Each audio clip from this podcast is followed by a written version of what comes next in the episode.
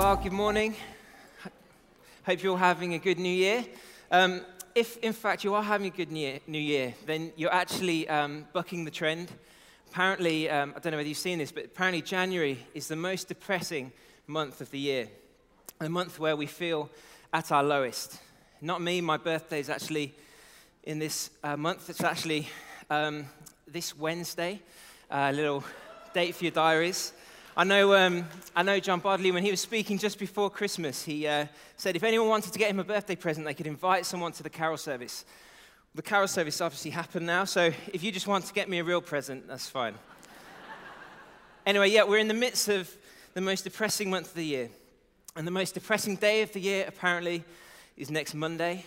Um, I was reading this the other day. It's actually uh, an equation for it, which I think is coming up on the screen. Um, yeah, sort of scientifically dubious, I think the uh, article said. But um, anyway, it takes into account four things. They reckon four things. One, the weather and daylight hours. Two, distance from Christmas. You know, gutted, it's just ended, and miles away from the next Christmas. That can come down now if you want. Um, gutted, it's ended, miles away from next Christmas. Three, um, debt levels um, as a result of Christmas. Uh, and four, failed New Year's resolutions. Um, the hope, you know, that New Year offered for turning whatever it is around, um, losing some weight, eating better, picking up an instrument, whatever it was, that hope just turned out to be a false hope. In fact, uh, my wife and I, we decided, uh, New Year's resolution, we thought, you know, why don't we do one of those little Bible reading plans? Don't know whether you guys, uh, some of you would have done that, but through a year or whatever, and we thought, great, great idea. And, um, and so I'd printed off a little sheet to go through it and make sure we were on it. And um, January, the 1st through the 3rd came, and I'd, we'd already missed it. We were three days late by the 3rd of January. that is unbelievable. So I'm on catch up, it's going okay, but um, a bit of a way to go. But all these things, those four things, apparently peak at um, what is called Blue Monday, next Monday. And, um, but I think I have the solution. I've thought about it, and um, it's something that always cheers me up, makes me feel happier no matter what else is going on. Um, I think there's a little picture coming up. Cinnamon buns. cinnamon buns. Next Monday, we could all take cinnamon buns to work with us for everyone.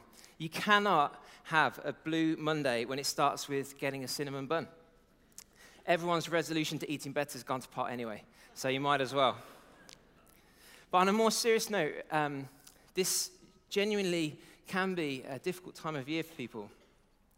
For many, Christmas may have been a difficult time. And, uh, and in fact, for a lot of us, maybe that sort of feeling of, of lowness isn't even just a seasonal thing, but can be an ongoing struggle. Every one of us, at some time or another, will have experienced the highs and lows, the ups and downs that come with just normal life. Perhaps you're aware of that in yourself, you know, in your quieter moments, when the noise and the busyness of life is absent, just a, a slight lowness. And it, it got me thinking about, uh, about joy. The dictionary defines joy as a feeling of great pleasure and happiness, and it ties it to words like gladness or delight. And um, it all sounds great, but it also sounds momentary, fleeting. You know, it's something, a feeling that comes and goes. And I think if we're honest, that is probably regularly our experience of it. We have moments of joy moments of joy. I remember um, when our, for example, when our first son Reuben was born, here he is, um, and it was a moment of huge joy. You know, actually, the moment of his birth was pretty horrific. I think I blocked the memory through trauma. Um, I don't think joy was my initial emotion. I think I was trying to just hold it together. Um, anyway, but then he was this little bundle was passed to me in a little towel, and it was joy. It was amazing. And I remember the same with our second son, Ezra. I remember, um, you know, getting married, the wedding day, major moment of joy. Um, or maybe I think back to, I can remember a holiday in south of France a couple of years ago. Just a great holiday. We can all think of moments of joy, almost like looking at our lives and picking out, like it's almost like the highlights reel from our lives. But do you ever wonder whether joy could or should be anything more than that? Does it have to be so momentary? seasonal? Does it have to be tied to experiences, good, good holidays? Does it have to disappear with the start of January? Well, um, I want to look at some bits in the Bible today because the Bible actually talks about joy a lot. The word, um, the word joy alone, not even looking at its synonyms, but the word joy itself appears over 200 times.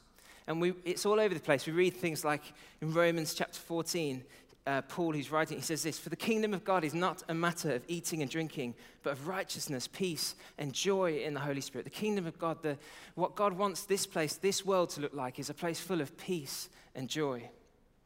Or Psalm 16, the psalmist writes this of God's presence. In your presence, he says, is fullness of joy. Or John 15, Jesus speaking, he says this These things I have spoken to you, that my joy may be in you and that your joy may be full. Or again in Psalm 4, the psalmist writes this, speaking of God You, God, you have put more joy in my heart than they have when their grain and their wine abound. Or finally, James 1. James writes this Count it joy, count it all joy, my brothers, when you meet trials of various kinds. Joy when you meet trials. The picture we begin to get as we look at the Bible and the way it talks about joy is a picture of joy that has a lot less to do with the ups and downs of our circumstances, that isn't just dependent on a new present or a good holiday or whatever it is for you. You f- fill in the blank. What does joy depend on for you? But the picture the Bible paints is of a joy which is robust, more permanent, more residing, more substantial, more fulfilling a joy that, as that final verse in James we looked at then looks at, says, is a joy that uh, can be present in and alongside trouble. A joy that isn't just momentary. So the Bible's over and over, it has this picture of joy, but it's also the picture um, that we get from um, the stories of Christians over the centuries. There's loads and loads of these sort of stories, but here's just a few little examples. Um, joy that resides even in the worst of situations. This guy, um, he's called John Huss, and he was a Christian leader in the 14th century and was burnt at the stake for his faith. And it's written of him that um, as the flames engulfed him, he sang to God. He sang this old hymn Christ, thou Son of the living God, have mercy on me. What sort of people sing at the stake? Or there's a story, not that picture, uh, or there's a story in. Um, Uh, in the 1800s of four missionaries, four missionary Christians in Madagascar who were condemned to be burnt alive. And as they were on their way to the place of execution, they sang. The reports say they sang all the way along the road. And as they arrived, and as the firewood was being fastened to the posts to burn them, they sang again this song There is a blessed land where we shall be happy. Our rest will never be disturbed. They know no sorrow there. Or maybe even more recently, you might have heard this in the news.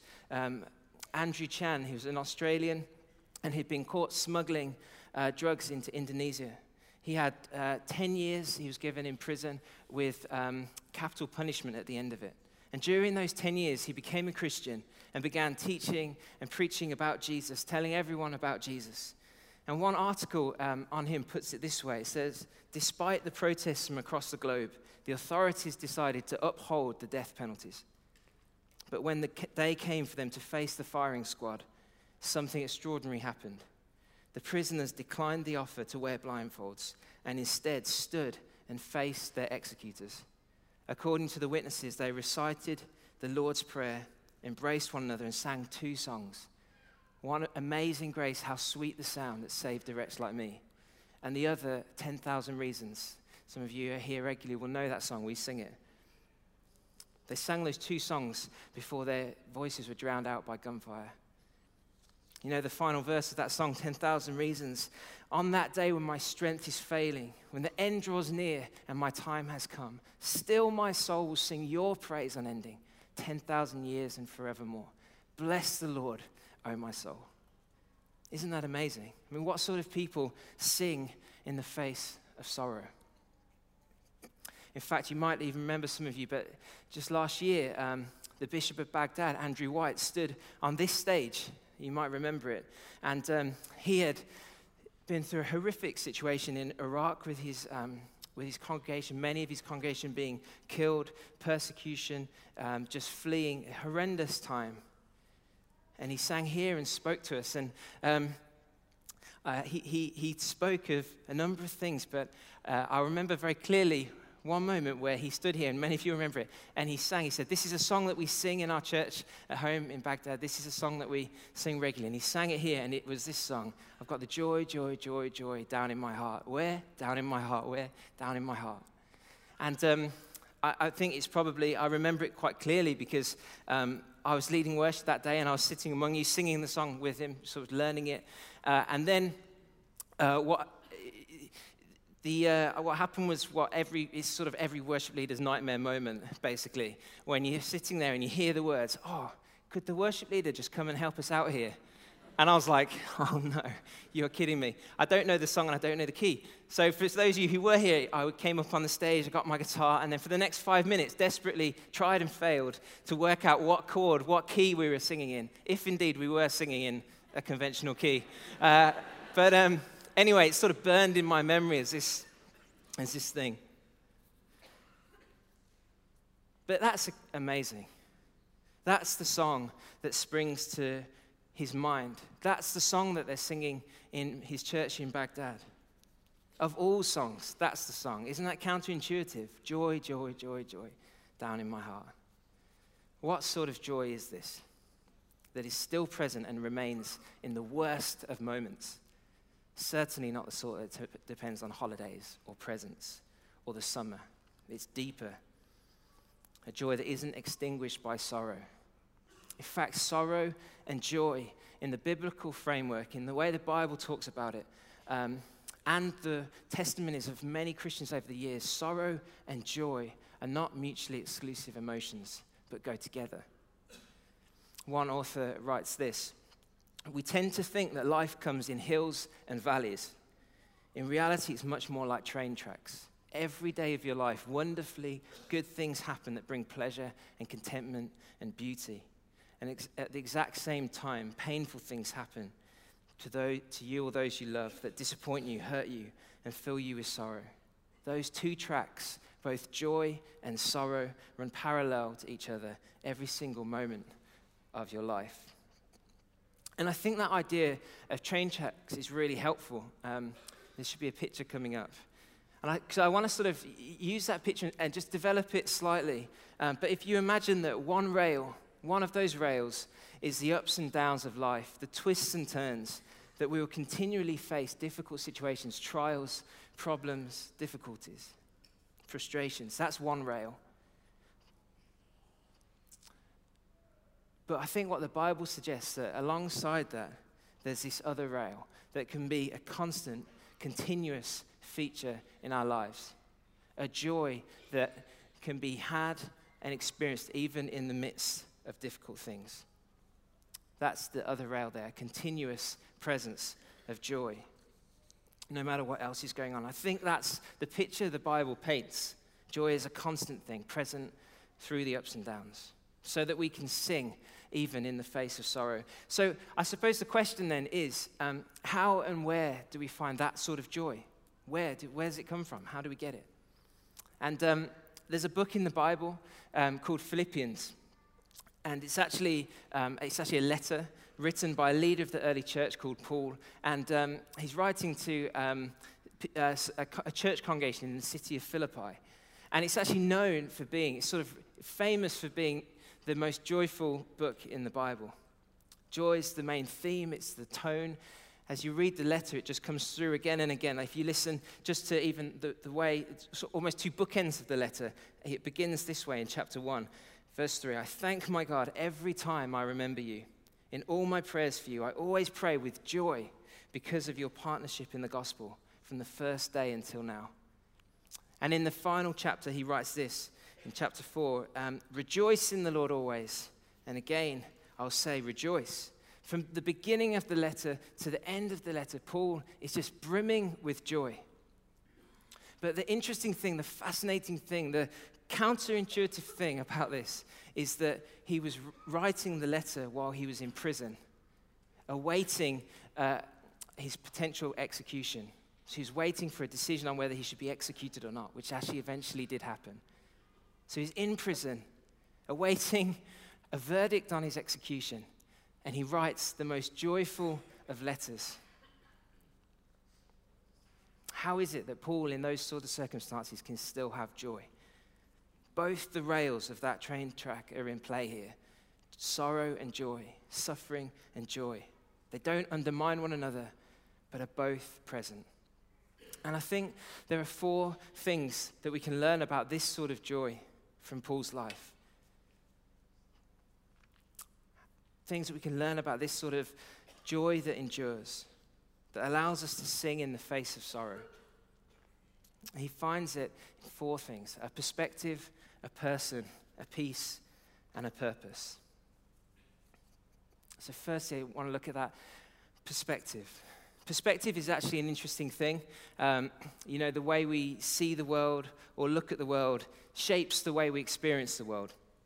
I uh, remember recently um, I took our two boys into the city centre um, in the summer. I don't you might know, but there's like this sort of make this pretend beach uh, in Market Square, sand and water. And anyway, um, I took the two boys there, and it had been a pretty annoying journey, to be honest. Um, I, we'd got to the train, had been late, so we'd been delayed, and so I was a bit frustrated about that. And then um, some of you parents will know this, but um, uh, our buggy had this squeak on the wheel. Like every single second you're walking, there's this squeak, squeak, squeak, squeak. And I was that annoying parent, you know, where, who was just making noise everywhere they went, and it was just bugging me. It was really frustrating me. Anyway, we got to um, the uh, we got to the beach finally, and and I said to Reuben, "You just sit by my feet just for a second. I need to take Ezra, who's our youngest. Uh, I need to take his shoes off." So.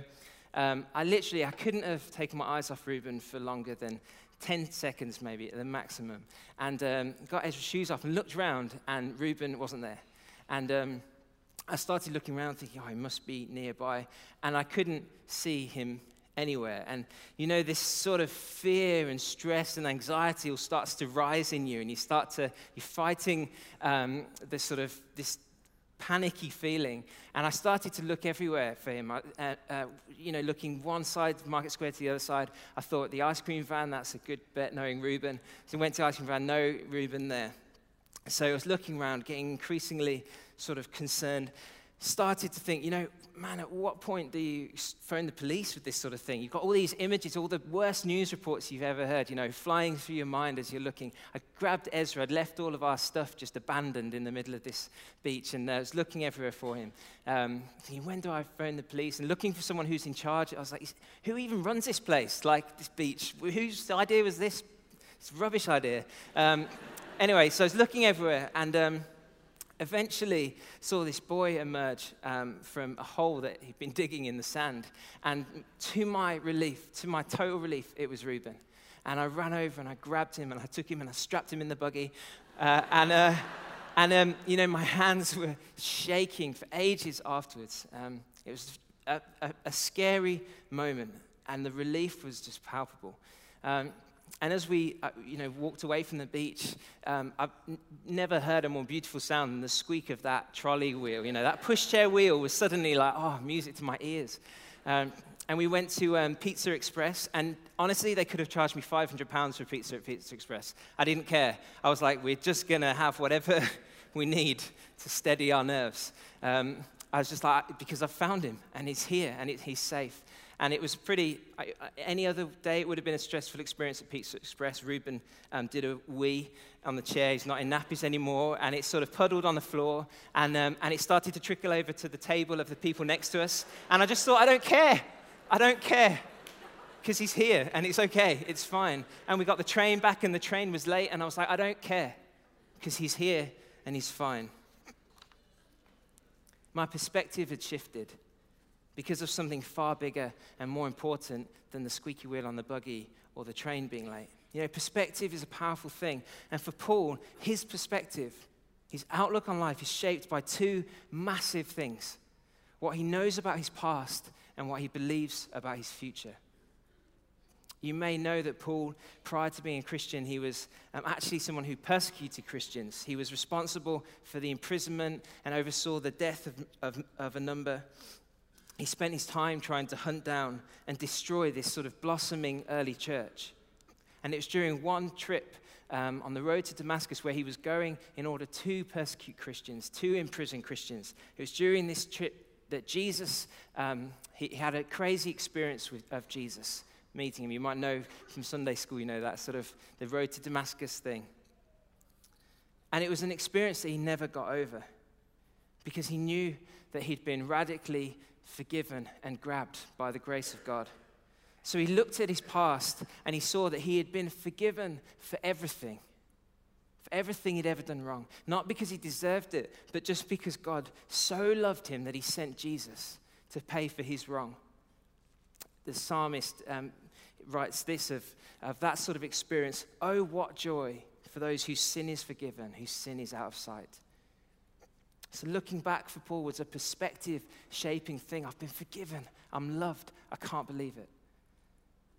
He never got over that encounter with Jesus. It was continually a source of amazement and joy. But looking forward did the same. He was convinced in the same way that God had changed his past, that God had secured his future. It comes through everything Paul writes. He has this confident hope of heaven and God's plan to ultimately restore all things. In Philippians chapter 1, um, verse 21, he writes this facing death, and he writes this For to me, to live is Christ, and to die is gain. If I am to go on living in the body, this will mean fruitful labor for me. Yet what shall I choose? I don't know. I'm torn between the two. I desire to depart and be with Christ, which is far better. Death for Paul was not the end. Such was his confident hope in heaven. So he looked forward and he saw heaven as his an unshakable destination. And these two things, past forgiven, future secure, Paul talks about as the gospel, the good news of what God had done. That Jesus came to forgive, to bring us back to God, to give a future and a hope.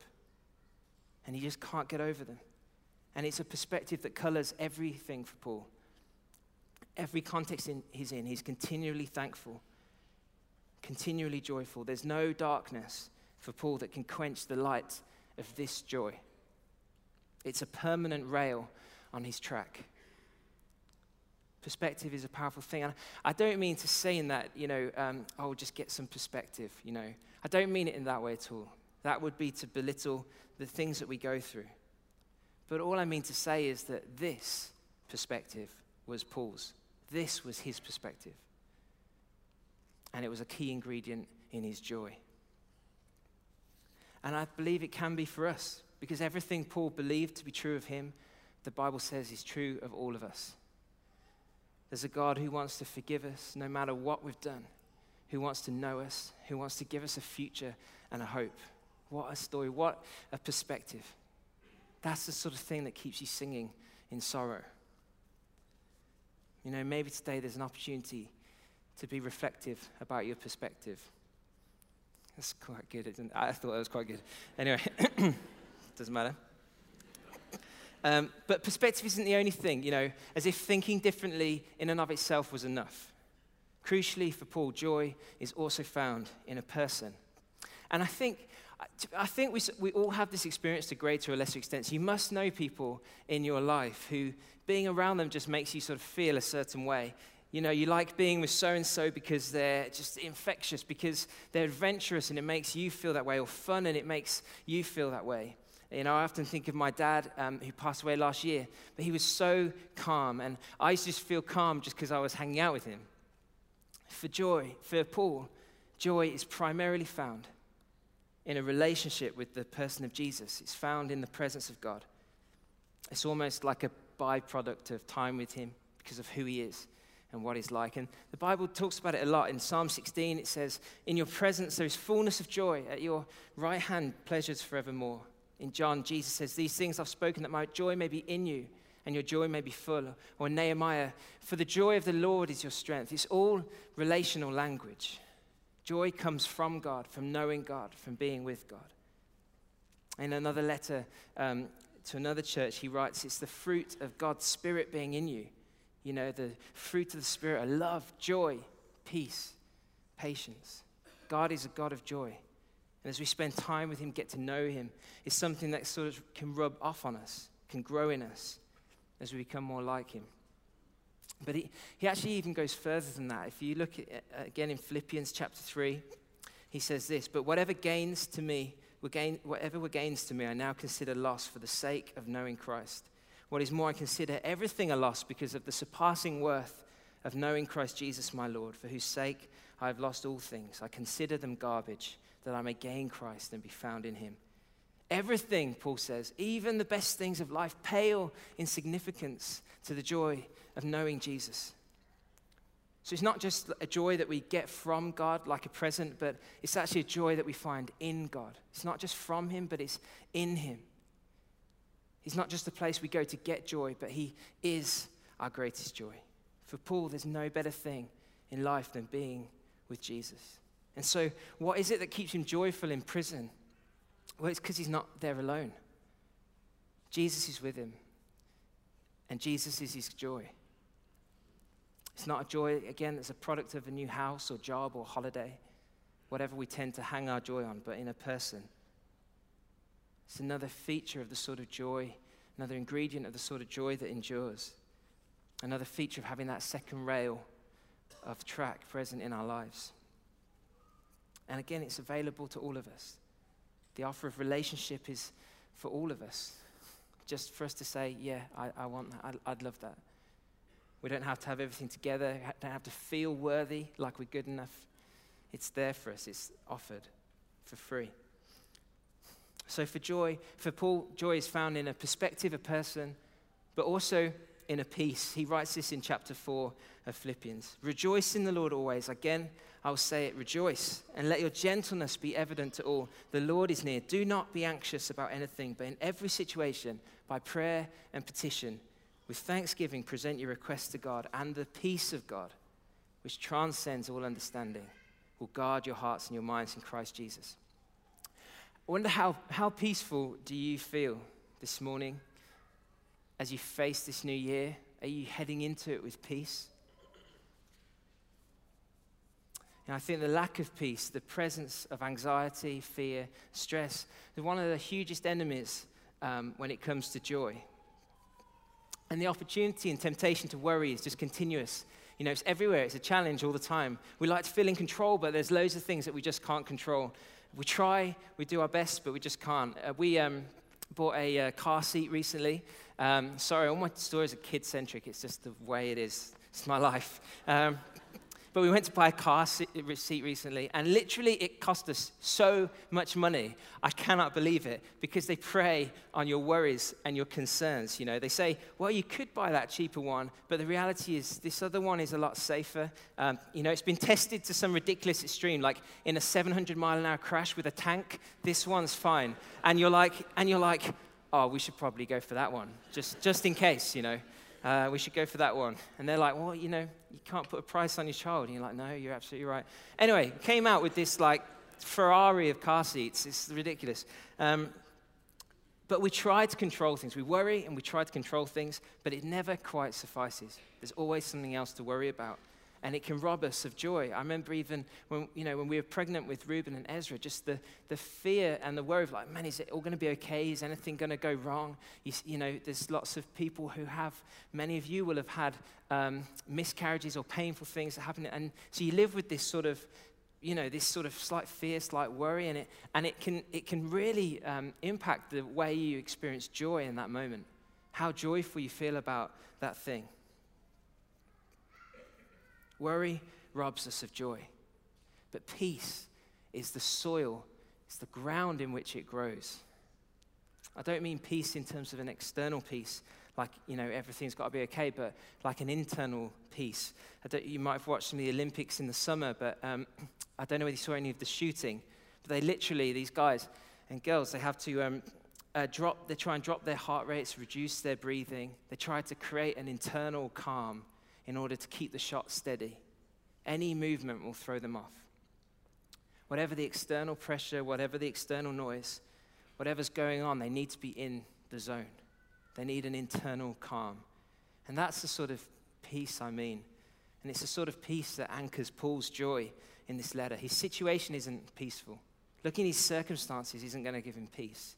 You might be like that. Looking at your circumstances, there's no way, there's no peace there. So, where does it come from? And he says this in that, in that verse By prayer and petition, bring your requests to God, and the peace of God, which passes all understanding, will be with you. Because peace comes from trust. It's in your hands, God. All of it. It's in your hands. I'm not trusting you for an outcome. I'm just trusting you because you're trustable, you're trustworthy, you're good. And for Paul, this is huge. I mean, put yourself in his shoes for a moment. He's facing possible execution in prison, and yet he prays, he leaves it with God, and finds peace. It's the soil in which joy grows. If we can trust that God is in control, that his plans and purposes are ultimately for good, if we can bring our anxieties to him, trust him, then joy will begin to grow in that sort of soil. But we do have to tend to it, you know, like creepers in the garden, and you have um, some plants that they, they creep up and they gradually kill and strangle, and you have to keep on doing it over and over again. Worries, anxieties, they sort of creep up on us, and we have to bring them to the Lord again and again and again. It says, Here you are, Lord. Here it is again. Here it is again. Praying, trusting, finding peace again. It's another ingredient in the sort of joy that endures. It's another thing that keeps that second rail in place, that keeps us singing even in sorrow. So, this joy is found in a perspective, a person, a peace, and finally, a purpose. We all know how it feels to have a purpose, um, to have something that we're about, something that we're for. It's when we come most alive. Um, one question, if you are wondering what your purpose is, uh, one question I came across while I was sort of reading about this was this when you're trying to work out your purpose, what you're about, you need to ask yourself this what makes you forget to eat and poo? Sorry to lower the tone, but what makes you forget to eat and poo? That's the thing that drives you. And it's impossible to read Paul's letters um, without seeing that he's a man with a purpose. It's on every single page, and it's regularly tied to joy. In Philippians um, chapter 1, if you've got your Bible, in verse 12, he writes this Now I want you to know, brothers and sisters, that what has happened to me has actually served to advance the gospel. And because of my chains, jump into 14, because of my chains, most of the brothers and sisters have become confident in the Lord and dare all the more to proclaim the gospel. So he's in prison, he's facing execution, and his thing is, I'm so pleased. This, whatever's going on for me, this prison, this thing is actually serving to advance the gospel. It's letting more people know about the gospel, it's giving other people courage.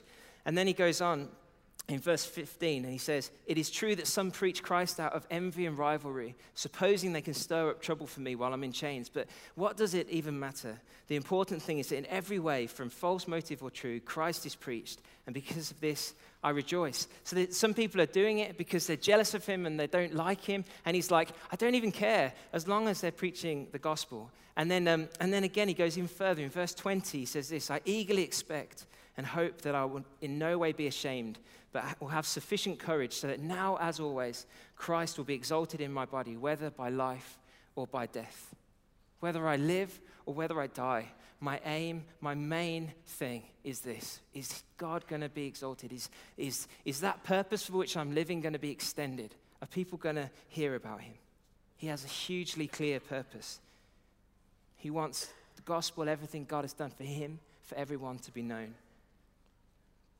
And he rejoices to the extent that that's happening. It's not a joy, it's a joy that isn't circumstantial. It's not dependent on what he gets or doesn't. It's the joy of having a purpose that is bigger and more important than any other thing. Something that would even forget to make him eat or poo. And it's the overarching purpose to which everyone, if we say we want to follow Jesus, we're all invited into, all called into. This thing of making the life that Jesus offers known. And it doesn't mean you have to work in a church, but it means wherever you do work, whatever you, wherever you go on a Monday morning, you're invited to be more than just an employee, but in Paul's words, to be an ambassador for Christ.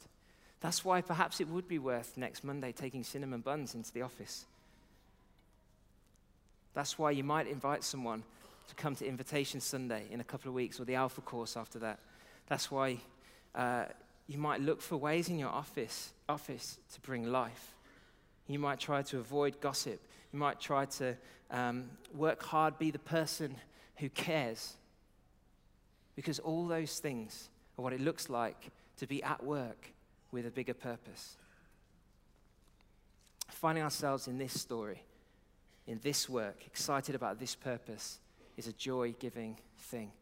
It's just one more ingredient in the sort of joy that endures, being part of a bigger story, a bigger reality, a bigger narrative than just the dream of a comfortable home and a good pension.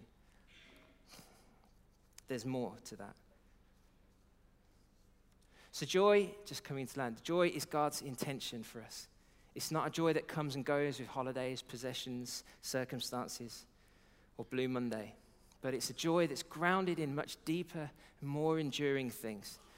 So that as we look at our lives, if we think back to that train track image, we don't just see one rail, the ups and downs of emotions, the struggles, twists and turns of life, but we see two the continual presence of a deep joy that sustains us even in the hardest times. That sort of joy appeals to me. And Paul says it's found in the person of Jesus, knowing him. It's found in a perspective on life that is shaped by him. It's found in the peace that comes from trusting in him and a purpose that's much, much bigger than us. These are com- the components of the sort of joy that allows Paul to be in prison, face execution, and yet write the happiest of letters. It's the components to the sort of joy that kept all of those, those Christians through the centuries singing, even in the worst of times.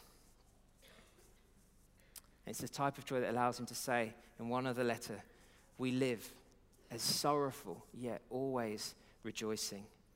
And it's available to every single one of us. Perhaps we could all find a joy that keeps us singing, even in the face of sorrow.